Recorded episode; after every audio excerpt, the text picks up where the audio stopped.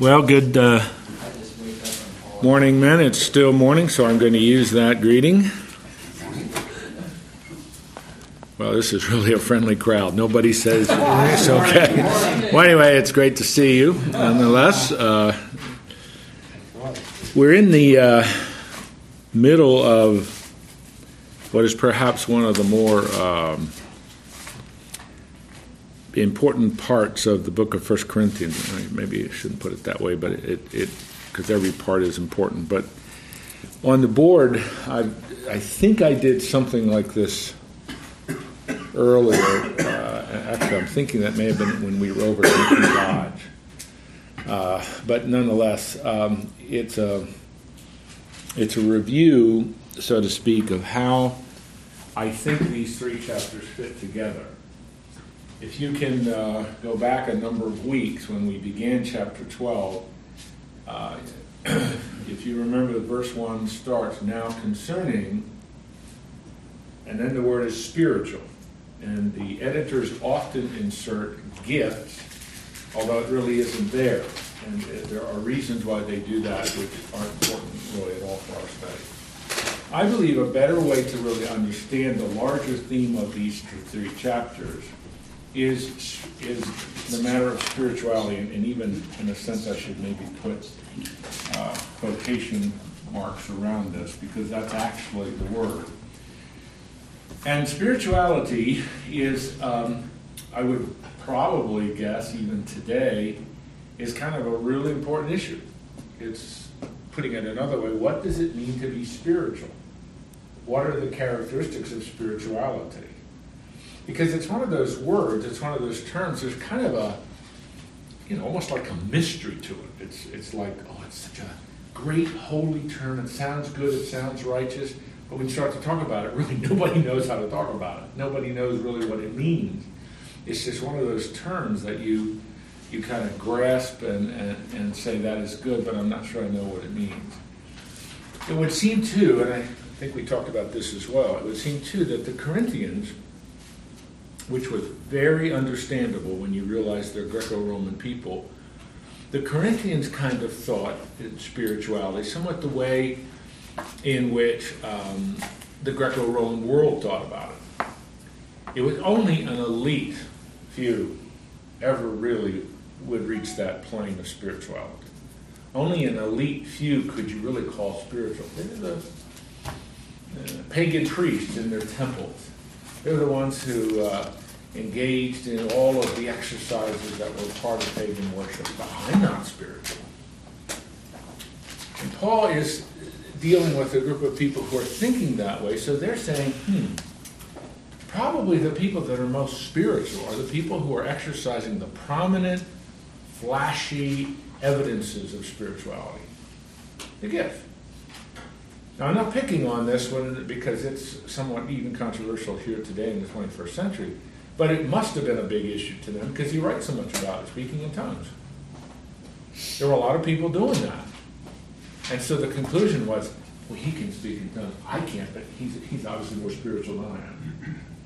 Because he's got that flashy, prominent gift, and I don't know how to do it. I don't know where it comes from, but he has it. And so it, it was creating that kind of sentiment and, and sense that spirituality is marked by prominent, flashy, demonstrable kinds, kinds of exercises, but you know, only a really small group of people ever get there. And so Paul really corrects that. And if you remember at the very beginning of chapter 12, he says it begins with a simple confession. I don't know if you remember what that is, but it's Jesus is Lord. The beginning of spirituality is not emotion. The beginning of spirituality is, is not an ecstatic response. It's doctrine. It's theology. It's a set of doctrinal convictions that center on Jesus. Jesus is Lord. And then he starts to talk about the gifts, but makes it very, very clear that everybody has a gift. And everybody has a responsibility to exercise that gift for the edification of everybody in the body. Verse 7 of chapter 12. So not just a, an elite few get it, everybody has it. and they are to function for the benefit of the body. Whoa, that would have been a significant corrective. And then we're going to get here, we're going, it'll be probably in summer. But in chapter 14, he talks about one of the marks of spirituality in the worship service is order and structure. And a very important verse in the middle of chapter 14 God is not the author of chaos. But sandwiched in between these two discussions is this remarkable chapter which we're about to begin. And it would seem to me, I mean, just correctly, just in the way in which it's laid out, that this is the key. This is the apex, the mark, the indistinguishable evidence of spirituality. It's love. Now, I just did kind of a little overview, plus I did a little bit of a review. I want to make sure everybody's with me. Because if you're not with me, then what we're about to do with chapter 13 isn't going to make sense. I don't want you to isolate chapter 13. I don't want you to just pull it out, and we can, I mean, we often do. But you have to see why it's sandwiched in between 12 and 14. It seems to me to be very important.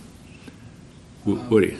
I previewed that chapter two or three times, and discussed it with my wife even. Good. A little confused about, um, but um, you could have all these gifts or any of the gifts, but not have love. And I just frankly didn't know if that meant I wouldn't, like if, if you didn't have the love of Christ or the love of others. I couldn't really figure that out, which way. Woody, you can't separate those two. I know you're going to get there today. You can't, yeah, you can't separate those two, what you're saying. I'm excited about it. Love for God and love for, let's use this analogy. Love in the New Testament is like a coin. You know, it's always analogies always break down, but if you can follow me, one side of the coin is love for God. The other side of the coin is love for people. You cannot separate the two. As a matter of fact, I, I, I teach ethics, as you may know, but anyway, I think, and, and that's one of the, the, the, things I do with it, I think that is one of the key elements of an ethical view of life. Um, Jesus said, when he was asked the question, What's the greatest commandment of the ten? Remember, I don't know if you remember that. The Pharisees tried to trap him. And he didn't answer the question. What he did is he said, Well, it's very simple. You shall love the Lord your God with your heart, soul, mind, and strength, and love your neighbors yourself. They're linked, you can't separate them.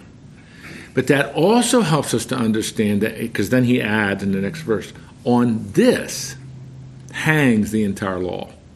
And the Greek word is there, it's actually suspended from, if you can kind of picture that, that the whole law suspended from this. And then, and the, and the more you study these, oh my goodness, I really understand what he's saying. Because the first four commandments are how you love God, the last six commandments are how you love people. And so, I mean, you can see how integrated and connected the scriptures are. I mean, it's the New, New, New Testament isn't disconnected from the Old Testament, it's just a fulfillment of. And so the word, the word for love here, I'm going to write it up here so it'll be a little higher than if I get way down at the bottom.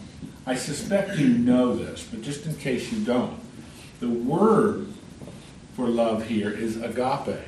And I, I don't ask you to think very often about Greek words, but this is one of those that you probably should, because there were three major Greek words for love.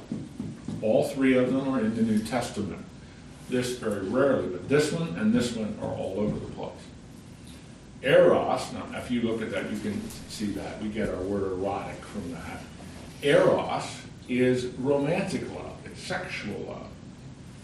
Phileo is the love of a friend, of a neighbor. If you can look at that, you can go, oh, that's Philadelphia. Philadelphia is literally the love of brothers, brotherly love, the city of brotherly love is sometimes called. Phileo. Agape, unlike this one and this one, agape is extremely difficult to, to, to translate. Because to translate love, it is translated love, but to capture it, but to say what's love, ugh, You have to have a much deeper understanding of what's going on here. This is the word agape that is used of Jesus, of Jesus dying on the cross. It's his self sacrificial, uh, emptying himself kind of love. I define it in this way an other centered love. Now that's awkward. We don't talk like that, but normally. But I, I, I use other-centered love because it is the opposite of self-centered love. Self-centered love is I'll love you conditionally. I'll love you to get what I want. That's not agape. The Bible says a man is to love his wife as Christ loved the church. That's an unconditional, no demands, no conditions, no manipulation, no control. It's an unconditional love for your wife. That's what Jesus is talking about. That's what Paul's talking about here. So it's not, agape is not necessarily exclusive to God. Not at all. God. Okay. It is manifested supremely and perfectly by God, Right. But it is you and I are called upon to manifest that same love. That's exactly right. So, As a matter of fact, I would say, Joel, if you want to be very blunt about it, it is impossible for you and me to exercise this apart from the Holy Spirit empowering us to do so. I mean that. It is the highest calling for us, not only as men, but as Christians. It's the highest calling for us to live like this. And the more, and that's why I want to spend a lot of time on this chapter, the more we dig into this, the more you really come to understand I can't do this apart from God. I, I can't. It's, we can't. When we look at those, those descriptive phrases in verses 4 through 7, you really get to, to, to see this is a supernatural call upon our lives. But it's also, it's also uh, it's an absolutely thrilling way to, to think about life. Jim, did you ever hand up? I, I was going to ask, I mean, a marriage relationship is possible to have both eros and agape love simultaneously. Absolutely. It's very romantic. Actually, even even phileo. I mean, like a friendship where you know your wife isn't only your your lover, your soulmate, and also it's also your friend. You share everything with her. She's a very important part of you. I think all three are wrapped around a fulfilling, purposeful marriage. Mm-hmm. Absolutely. All right, there are about four bunny trails that go down there, but I think we're not going to go down any of them. All right, so far, and it's easy to do that, uh, is go down bunny trails. But are you, you you see what? There are two things I want you to see here. One, I want you to see the structure of this in Corinthians. It's sandwiched between a, a, an elaborate and robust discussion of the spiritual gifts and a very significant and often forgotten discussion on what worship should look like. Not in terms of what you do, but whatever you do, it should be done with order. God is not the author of confusion, Paul says, and chaos. That's not God. But in between those two is, is sandwiched this very important quality of life called love. Coincidental? Paul just said, "Oh, I think we're, I'm, I feel poetic. I'll just write this." And it is poetic. It's, it's masterfully done. No, it is the key to the larger issue that he's really discussing here. And I think it's the key for you and me. this is an area of my life where I am constantly, constantly, constantly coming up short.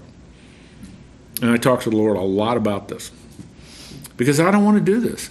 There are many people in many situations I don't want to exercise love. I just don't want to do it. You don't want to love them. I don't. I don't. I mean, I don't want to do it. You or something? Well, not not only that. I mean, it's but it's it's our human nature is whether we even think about it or not. We're always setting conditions because you're this way or you've done this. I'm not going to love you. That's conditional, and that is contrary to agape. Now, the other the, the thing that is often well, then I'm just a milk toast, and let people. That is not what this means. We let people walk all over you. No, that's not what it means.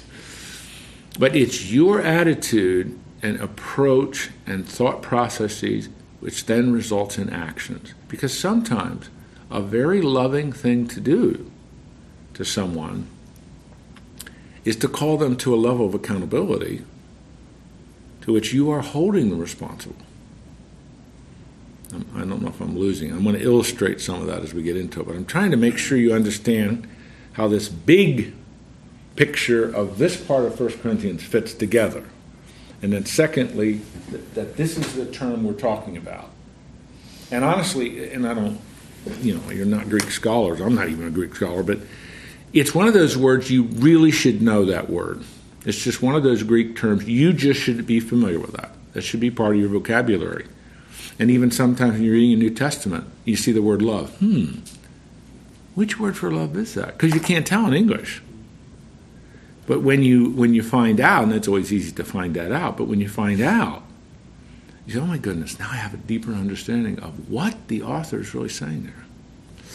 Jim, without this relationship to God through Christ, it's not impo- it's, it's impossible, isn't it, to, to have the kind of love that Absolutely, absolutely. I mean, we can, we can just, you know, Absolutely. be strong, we can show our wife love and, and, and think about, oh, I gotta, I should be doing that, okay, I'm gonna do that. I mean, the will of the flesh, but the s- sustainability and the naturalness of that isn't going to Mhm. really develop, is it? And- I don't believe it Unless is. we have that don't believe it relationship that we keep getting, because we need to get filled too, Mhm. don't we? I mean, without love from God to us, I mean, we have to sense that and realize that, I guess, is a fact. Yeah, I wasn't. I wasn't sure what you meant by uh, being filled, and, and that can mean a lot of different uh, things. But I'm, I'm also, Fred, trying to stay away from this as some mystical experience. Yeah. A- It, it, it isn't a mystical experience. It is a reality that God is calling us. I mean, it's an objective, tactile reality that should characterize our life. But as, and that's what this chapter I think will do, as we come to understand what this really entails, then we come to the conclusion I cannot do this without God. I, I cannot love this way consistently whether it's you know your wife or, or, or your children, I mean, or, or in any kind of a relationship to which God is calling you. And it's it's an important one for us to realize that this is a quality of life that you cannot fake. You cannot fake this. Oh, maybe a couple minutes you can, but a consistent, day in, day out lifestyle of this kind, you can't fake this. And if you look at the top of that handout I gave you, it, it, there are, there's a front and back to it. It would be the, the front that has page 40 on it. Love is that indispensable proof of authentic Christianity. Various spiritual gifts, as important and valuable as they are, can all be duplicated by the pagan world. And I, I just like you to think of if you go back and go through some of those some of those qualities and giftedness, you can the, the, the world, those outside of Christ can demonstrate extraordinarily administrative skills. Almost all worldviews have some records and some evidences of healings. Multiple worldviews have speaking in tongues. Christianity is not the only one that claims speaking in tongues. I mean, you can go, you can go, you can down through them, but the quality of love, as it is described in this chapter, it cannot be. Love loves even the unloving, not based on anything of the other person. Remember the words of Jesus in John 13. They will know you are my disciples if you love one another. Well, you could, it's a first class condition in Greek. You could actually translate it this way Since you love one another, or as you love one another, they will know you're my disciples. Isn't that, isn't that fascinating? Not as you serve, not as you go out and work hard, but as you love one another. It's that indistinguishable mark of authentic Christianity.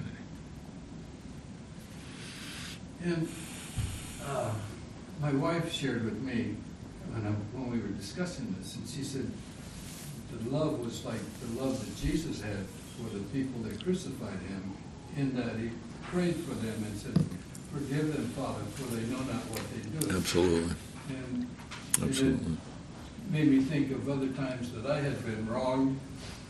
You know, I have a recent one, I felt, where I felt wrong. And, uh, and I, I can look at it that way, you know, the sick person just needs to be prayed for, you know?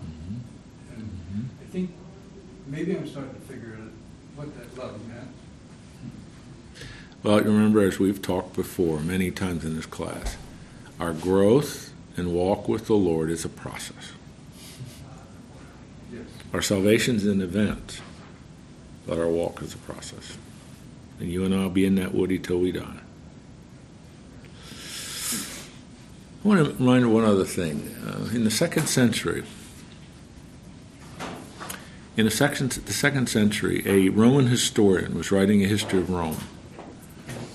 And by that time, the Christian movement, if you want to call it the Christian church, was pretty much throughout the Mediterranean world. Now, that it doesn't mean that the vast majority of people in the Mediterranean world, the Roman Empire in the early second century, were Christian. That's not true. but it was pretty pervasive. And he was writing, and this is the phrase he used they are turning the world upside down. And then a couple of paragraphs later, he made this comment I'm astonished at how they love one another. Those two are connected. They're turning the world upside down. By military conquest? No, they didn't have armies. By shrewd rulers who, in calculating moves, test the will of their own? No, they, they didn't have diplomats and rulers. They were loving each other. And they would, uh, there are just multiple accounts of, of martyrs when they're arrested and, you know, uh, or, uh, stra- there's so many ways in which they could have been killed, but strapped to a, uh, a, a, bunch of sticks and uh, to be burned. Uh, they're, they're singing to the Lord, and, and, you know, Lord, forgive them. They really don't understand. As they kill me, I'm going to heaven. And there's one guy, his name is Polycarp. He is uh, he's over in what would be today Eastern Turkey, but or Western Turkey. But he, he's he's he's about to he's about to be burned at the stake, and this Roman commander, this Roman official, to him, "Do you realize what I can do?" All I have to do is throw this torch on that. And this fire will consume you. And he looks at this guy and says, If you don't trust Jesus Christ, there is a greater fire awaiting you. Can you imagine saying that to somebody when you're about to die? But that courage and unbelievable uh, boldness. And he said, and then his next sentence was, I, I can show you. I can show you the love of my Savior. All you have to do is let me talk about him. And the guy said, What do you mean? He starts telling them the gospel. Now, there's no evidence the guy ever trusted Christ. But the flames are licking all around him, and Polycarp's talking about Jesus to this guy. Man, that's an absolutely supernatural way to respond to things. It just, it's just, and it was all over the Roman Empire in the sec, by the second century. And those kinds, they just couldn't figure them out because what they were doing and how they were living just didn't make sense to this power hungry, wealthy colossus called the Roman Empire. But in 200 years, it'll be gone. Well, 250 years, it'll be gone. And is the church still around? Yeah. Because Jesus said, Matthew 16, I will build my church. And that's the thing, um, well, anyway. Let's look at chapter 13. I'd like you to, and I, this is from some written work I've done, so that's what I've copied for you there. But I want to take you back to the very end of, of verse 31 of chapter 12, because remember, in the original letter, there weren't chapters, and verse we added that to make it easier to study. Verse 31, this is how I translate that. But you earnestly desire or seek the greater, more prominent gifts. I will show you a more excellent way. That gets to the heart of their desire, excuse me, their understanding of spirituality, prominence, greatness, and they're seeking that. Paul says to counter that, I want to show you a more excellent way. And in that little handout that I gave you, he wants to redirect their emphasis from the prominent to love. He wants to, he wants to intentionally redirect what they think is important and their passion and desire for that to what is far more important for them to seek. Nowhere in the New Testament are we instructed to seek specific gifts. Do you understand that sentence? Nowhere in Scripture are we instructed. I'll use an example because that's what sometimes we. You need to seek the gift of speaking in tongues. There is nowhere in the New Testament validates that kind of statement. Again, I'm not saying that speaking in tongues isn't an important gift, however, you understand that. But there's nowhere in the New Testament you will find uh, an admonition or a command. Seek spiritual, seek this spiritual gift. Seek to do this. You won't find it. And so it seems that Paul is is correcting their, trying to correct their entire attitude, their entire direction and sense of what spirituality really is. It isn't about the prominent, what you consider to be greater gift. It's about love. I want to show you a more excellent, that word excellent in Greek is arete. It, it, we would translate that if we would really flesh it out. I want to show you the most virtuous pursuit there is for you as a believer. The word excellent in Greek is associated with virtue, which is a very it's a wonderful word. We don't talk much about virtue anymore in the 21st century. I want to show you a way that is filled with virtue. It's love. And he goes in verse 1 through 3. If I use the word hyperbolic, do you know what I mean by that? It's language of exaggeration. Okay, you're using, you, you and I, we talk like that you know, all the time in, in various uh, statements and phrases, especially children do, but adults do too. You, you're using exaggerated language to make a point. That's what Paul's doing here. If I speak with the tongues of men and of angels, but do not have love, I have become a noisy gong or clanging cymbal. And the word tongues there, glossa, he is talking about if I could speak many, many, many languages. Indeed, if I could even speak angels' language. There is no evidence the angels have a special language. That that isn't his point. If I could even do something supernatural, or if Jim Beck's an angel and I could he and I could talk and I could speak his language, that's that's a silly way to talk about it. But Paul says, even if I could do that, and I didn't have love, and what's a noisy gong? You, you, know what a gong is, don't you? You strike it. I mean, I don't consider that music. I guess somehow it could be, but it's just it's just noise, or a clanging cymbal. Both of those, I think, I think a gong is in a symphony orchestra, but I know a cymbal is. But alone, just alone, and nothing else is, it's just noise. That's kind of what he's saying. It's just noise. If I have a gift of prophecy, I'm in verse 2, and know all mysteries and all knowledge, and if I have all faith, see what he's done? There's a whole bunch of gifts right there. A whole bunch of gifts, some of which we had seen in chapter 12. So, and I have faith, the faith that can even move mountains. That's kind of what Jesus said, you know, faith that can move mountains. But I do not have love. I'm nothing. Because without love, you are exercising every one of those gifts for your own sake. You're exercising every one of those gifts for the sake of the prominence of yourself.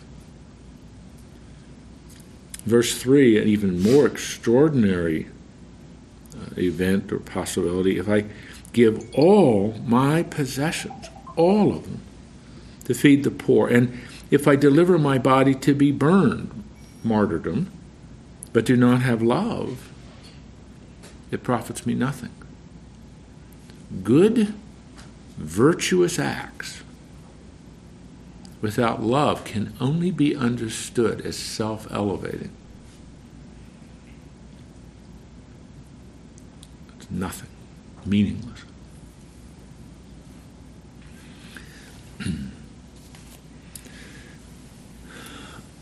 without love, his point in these three verses, and I, I wrote that there in your handout, the point is, if gifts are just exercised without love, they're meaningless, and ultimately they're all self-elevating,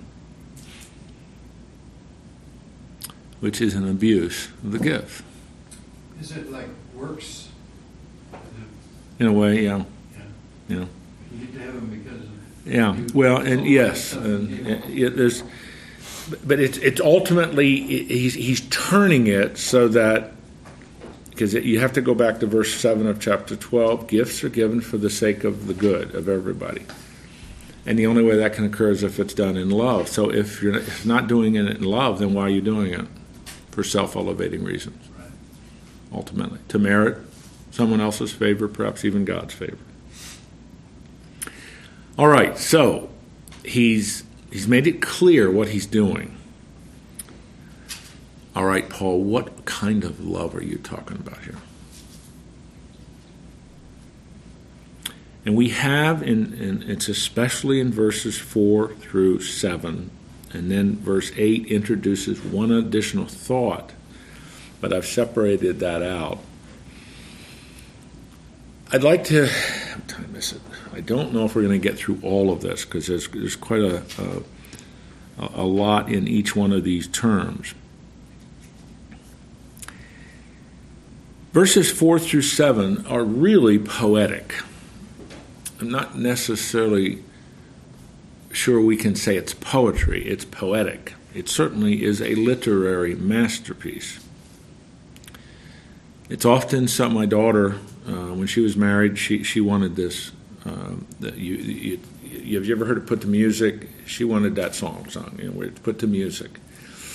And there are so many different, it's, you know, it's on all kinds of cards. It's, you can get it framed. You know, it's all those wonderful ways in which, but in most cases, all those, it's beautiful. It's, oh, it's wonderful. I love that. But very rarely have you ever sat down and really taken it apart. What really does this mean? It sounds so good. So I want to try to put it together, uh, or take it apart, excuse me, and then put it back together. Love, I'm going to read the entire passage, uh, these four uh, verses, and then we'll go back and look at each term. Love is patient. Love is kind and is not jealous. Love does not brag and is not arrogant, does not act unbecomingly. It does not seek its own, is not provoked, does not take into account a wrong suffered, does not rejoice in unrighteousness, but rejoices with the truth. Love bears all things, believes all things, hopes all things, endures all things. And then that final quality is love never fails. But I'd, I'd like to separate that out because of what he does in verses 8 through 12. So I mean, it is. It's poetic. It's it's it's it's literary beauty in in in a, in a wondrous way. So let's let's look at each one of these. I, I haven't given you the Greek term or anything, but I, I tried to flesh out what's in back of it. Love is patient. Now, in the United States of America, we define patience as waiting at a red light or waiting in line at the grocery store. That's how we define patience. And that's okay because that tests us, it really does. But patient, as this Greek term is listed here, is enduring suffering without a desire for retaliation. It's the Woody used that in effect uh, when he was uh, sharing his conversation he and his wife had. What Jesus on the cross, he says to the Father, Father, you know, forgive them for what they're doing. They don't know what they are doing. That is a biblical manifestation of loving patience. If I this is a, this is an absolutely blasphemous thought, but I hope it's okay that I put it this way. If I were on the cross, I'd say, Father, hurl your lightning bolts at these people, create them as smoldering cinders. That's how I would respond. just intuitively, you know. How do you apply a phrase like love is patience with the understanding of what that term means today in 2014? I don't think any of you around this room are facing martyrdom at your work. At least not yet. The United States government isn't throwing us into jail or, you know, putting us up in front of a firing squad because of who we are as, Christians. So, how would you? And this is what I want you to do. I want you to be very uncomfortable with this because I'm very uncomfortable. This is really hard. So, what would you say? What would we? How could we talk about applying love is patient? Suffer, I mean, the the definition of suffering can be, mm-hmm. I mean, as extreme as being burned at the stake, I mm-hmm. suppose. But it can also be, I don't know, maybe caring for a spouse who has Alzheimer's disease, and, you know, all of the personal anxiety and That sometimes that can create bitterness. More often than not. I It- mean, it really Our can. Mm-hmm. data says forty percent of the people resent their Mm. circumstance. Mm. I mean, so, I mean, it's not just having an enemy assaulting you. I mean, enduring with patience, suffering can be very personal and even inside a love relationship. Well, you're you're ringing up a, a, really quite penetrating example because with the growth of, of our population as it gets older and older, older, and the demographics are changing, and Alzheimer's, dementia, those kinds of things are often becoming a part of a, of a relationship as we're getting older. There is there is a, a significant amount of studies been done. A resentment and bitterness toward the spouse can really set in. I don't want to care for you and I you know, almost a, a visceral hatred sometimes. That would fit here. Sure. I mean, I mean, for a lot of spouses, it ruins their life, it ruins their career, it ruins their mm-hmm. plans, ruins mm-hmm. their dreams. Mm-hmm. It, it, it, it, it is, It's a part of that response to that situation, and patient love is accepting that's my calling right now. I love you, I care for you, and regardless of what happens, I will continue to do that without even an emotional retaliation or shutting down. I mean, all those things, and you really have to you have to let this really sink in. This is wow. How about some other illustrations of how we would apply this? With your children, you have, Say it again, please. with your children, Mm-hmm. if you have a child that is on a wrong path, Mm-hmm. To sit there. Rebellious teenagers, all of that. Mm-hmm. Just to continue to show love and try and help them get on the right path again, and it's, you know, it can definitely, um, stress you and suffer, you know. Mhm. Mm-hmm. Okay. How do you continue to love with patience when it appears that it's being taken for granted and you're not really serious? Be it with a child or Well, I think that's um, that's where I'm going to insert some other biblical words here. Uh, I see these in the Proverbs, for example. That's where wisdom and discernment has to come into that. Because I, I said something to this effect uh, 10, 15 minutes ago. However, we're going to understand all of these words and we put them together into a pretty extensive definition of love. This doesn't equal being a milk toast. Now, do you know what I mean by that? Is that a?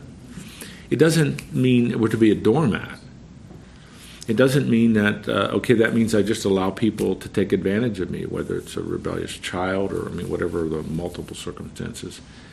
No, I there I think that's where and this is it's hard to know exactly how to specifically say here are the three bullets you always use. I don't think we can do that.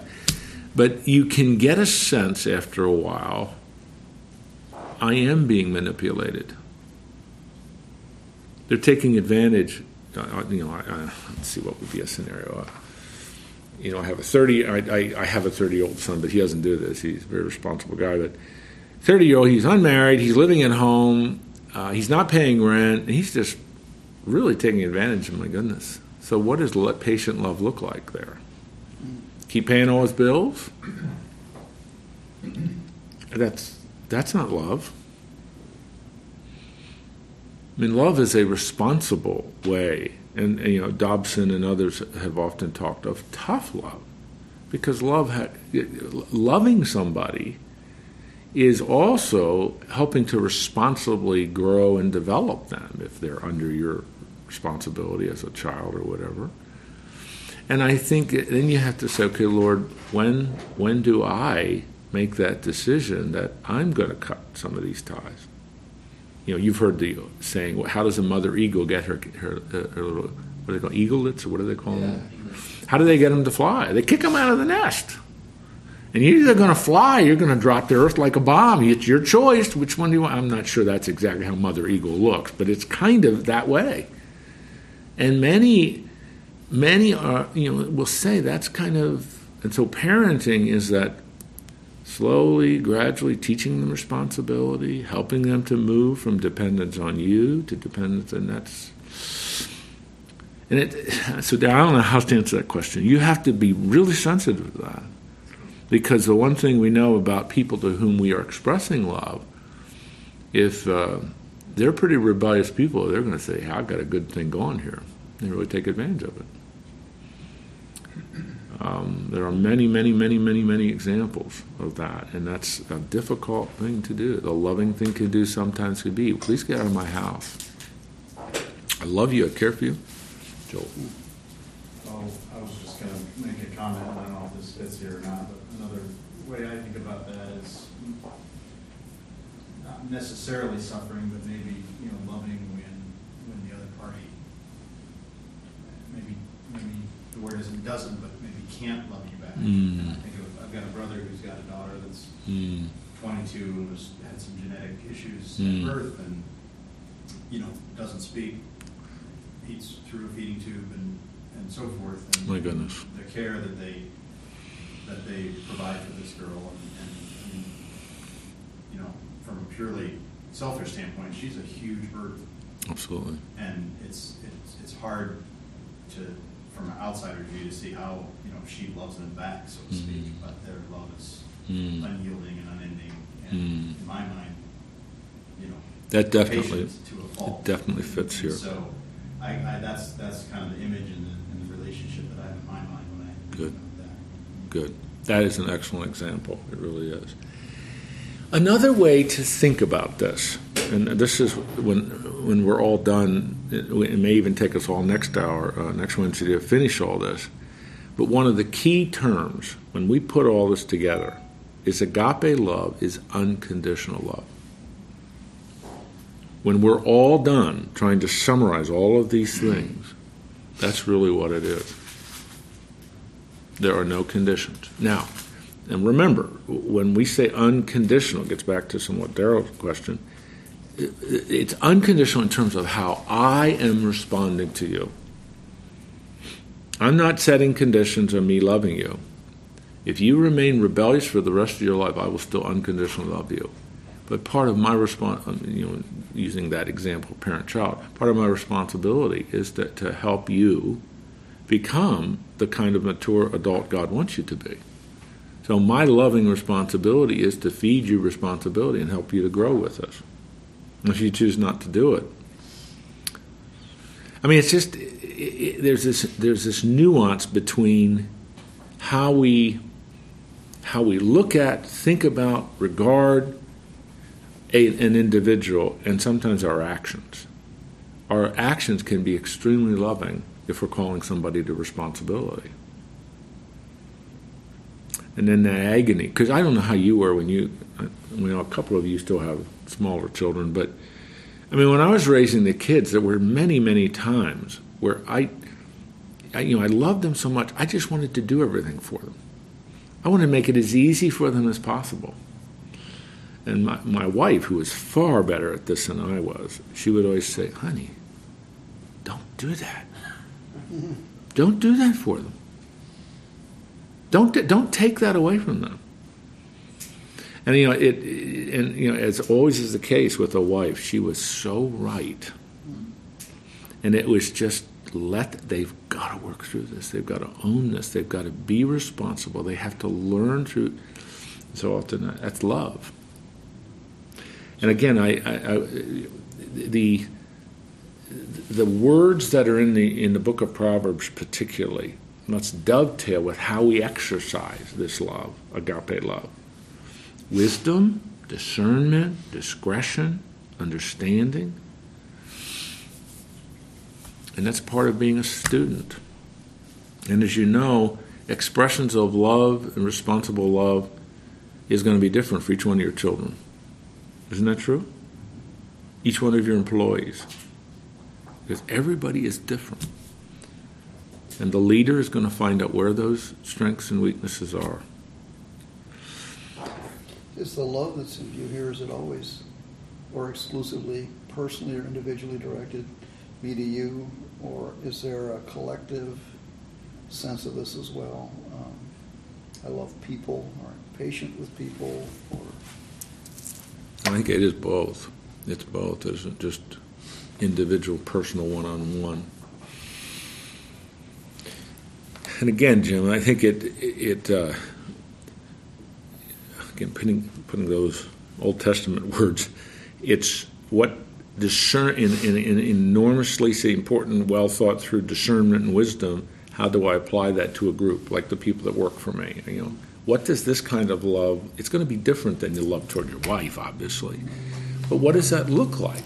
And I think that's uh, that's that's that dimension that we often call servant leadership. That is is a part of that.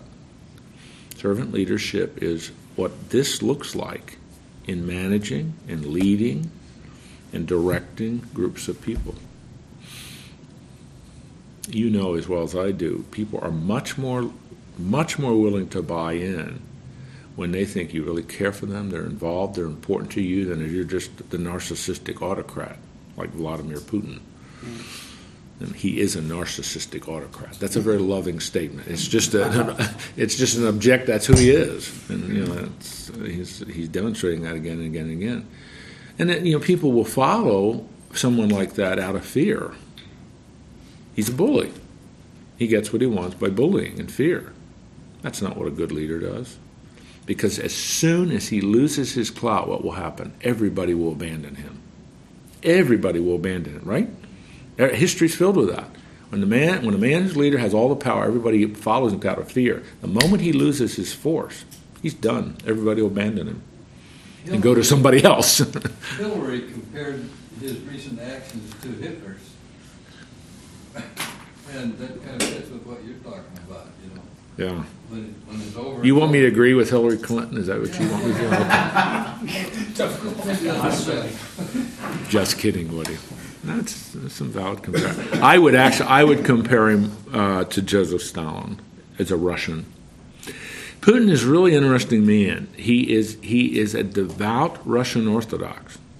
He is not an atheist, and he has resurrected the power of the Russian Orthodox Church in Russia and he has he has redirected a lot of their resources to all of their holdings in Jerusalem, which is really a fascinating thing because the Russian Orthodox Church owns so much in Jerusalem, and it's just there's there, there's so many historic connections there. The uh, uh, Vladimir Putin is like an old Tsar. You know what a Tsar is? The old rulers of Russia. He's like an old Tsar. He's not the atheistic. He's a, he's a Tsar. That's what he's doing. He's the old Tsar of Russia model and he's he's really something else. Love is kind.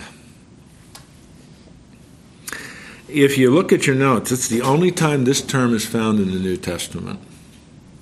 It's the only time. So that makes it a little difficult for us to figure out all of the nuances. but it seems to involve how God responds when he's hurt. When God's when God's heart, you know, obviously these are figures of speech, but when God's heart is broken, how does he respond? With kindness. A kind care for the good of that person. Seeing it over a long period of time.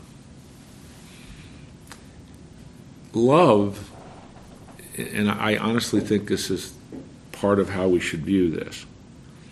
Love is that capacity to see someone and someone's actions over an entire span of time. When you and I, when you and I are dealing with, we see we see that we see that person, we see that instant only in that little tiny speck of space-time history. Instead of, they may not always be like this.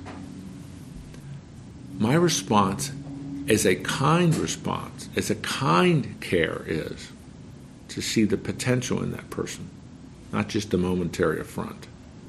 Am I making sense? A parent must a parent must do that. Because a 4-year-old throwing a temper tantrum, you don't want them to do that when they're 20. So a kind, nurturing response. They've hurt you by that stupid thing they've done. But that kind, caring response is framed by the potential you see in that person over a vast amount of time in their life. Certainly that's God's perspective.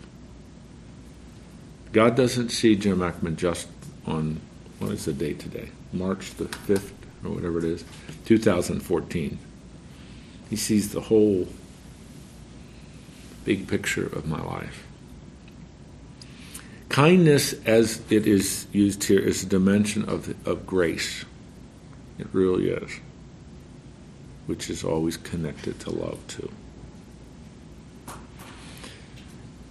Well, tomorrow, um, actually, not tomorrow, next Wednesday, we're going to pick up with love is not jealous. There is a positive dimension to jealousy when God is the subject. There is neg- never, never, never a positive dimension to jealousy when a human being is the subject. We'll talk about that next week. I hope it's all right. We're taking our time and going through this section. This is uh, it is really important to really flesh out and try to hopefully put our arms around this this really magnificent part of God's Word. Lord, we're thankful for our um, study in the book of Corinth, First Corinthians, and I trust it's a blessing to these men. I trust it's uh, worthwhile for them to come to this session each Wednesday. I pray for them, all the many many burdens and responsibilities they have. Several around our table are still chil- have children that they're raising, have all the daily stresses and and um, yet enormous joys of raising their kids. Help them to apply even some of the things we're studying in this wonderful passage to their lives as dads. Uh, most of us, if not every one of us around this table, has a wife, we're married to understand what agape love looks like in that relationship. It's to unconditionally love our wives. It's to uh, not manipulate and control them in a selfish, self centered way. We are to give ourselves to them in, in an unconditional way. It's remarkable call upon our lives as men. Many have leadership responsibilities in various teams in their businesses or whatever their specifics might be. This kind of love applies to that. Obviously, not at the same dimension as our kids or our, our spouses, but loving in this dimension is a part of servant leadership. It's part of how we see it served by leading and lead by serving. Help to teach us what that specifically means in those areas of our life. And in general, Lord, it's an important part of who we are as Christians. It impacted uh, the ancient world. Rome was baffled by what they saw among these young early Christians. It changed the world, and it actually continues to change the world. So I pray for each one of us. May we um, be willing to allow you to develop and mature us in this area of our lives. For that is one of those transformational types of qualities that you are developing in our life. Help us to, uh, by intentional acts of our will, to allow you to do that. So bless these dear men, give them your energy and enablement, and as we try to pray each time we're together, Lord, help us all to represent you well. In Jesus' name. Amen. See you next Wednesday.